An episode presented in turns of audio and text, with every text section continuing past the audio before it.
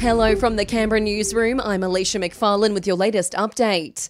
COVID hospitalisations in New South Wales have jumped again today to 1,204, and 95 of those are in the ICU.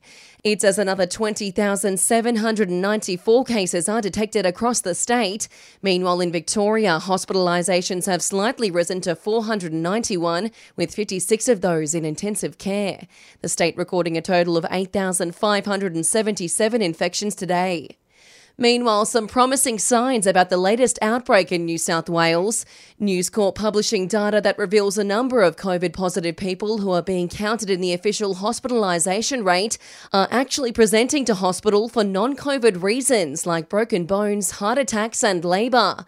PM Scott Morrison confident the state won't see the same hospitalisation rates as before because of vaccinations and Omicron. The most likely reason is that they have Delta, not Omicron. And Omicron is overtaking now the Delta variant of this virus. The Omicron cases that are finding their way into the health system are very, very, very small. In New South Wales, a crime scene has been established in Port Stephens after two people were found dead in a submerged car. Police made the discovery at the Soldiers Point boat ramp early yesterday morning. The man and a woman in the car are yet to be formally identified. An attempt by Prince Andrew to block a lawsuit against him has been rejected by a federal court judge in the United States. The prince's legal team argued that the case could not go forward because the woman who was accusing the prince of sexually abusing her in 2001 does not reside in the US.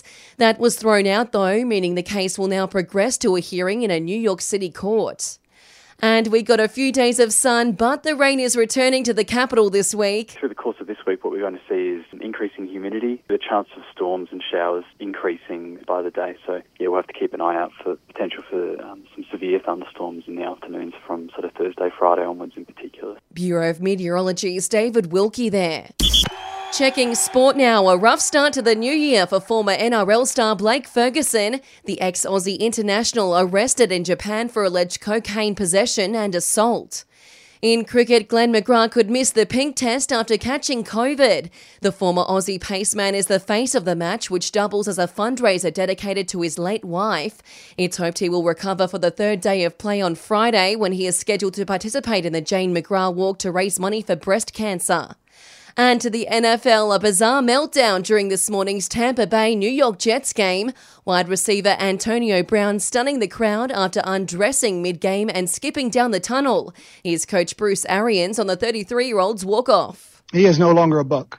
All right, that's the end of the story. Let's talk about the guys that went out there and won the game. And that's the latest in news and sport. We'll have another update for you around lunchtime.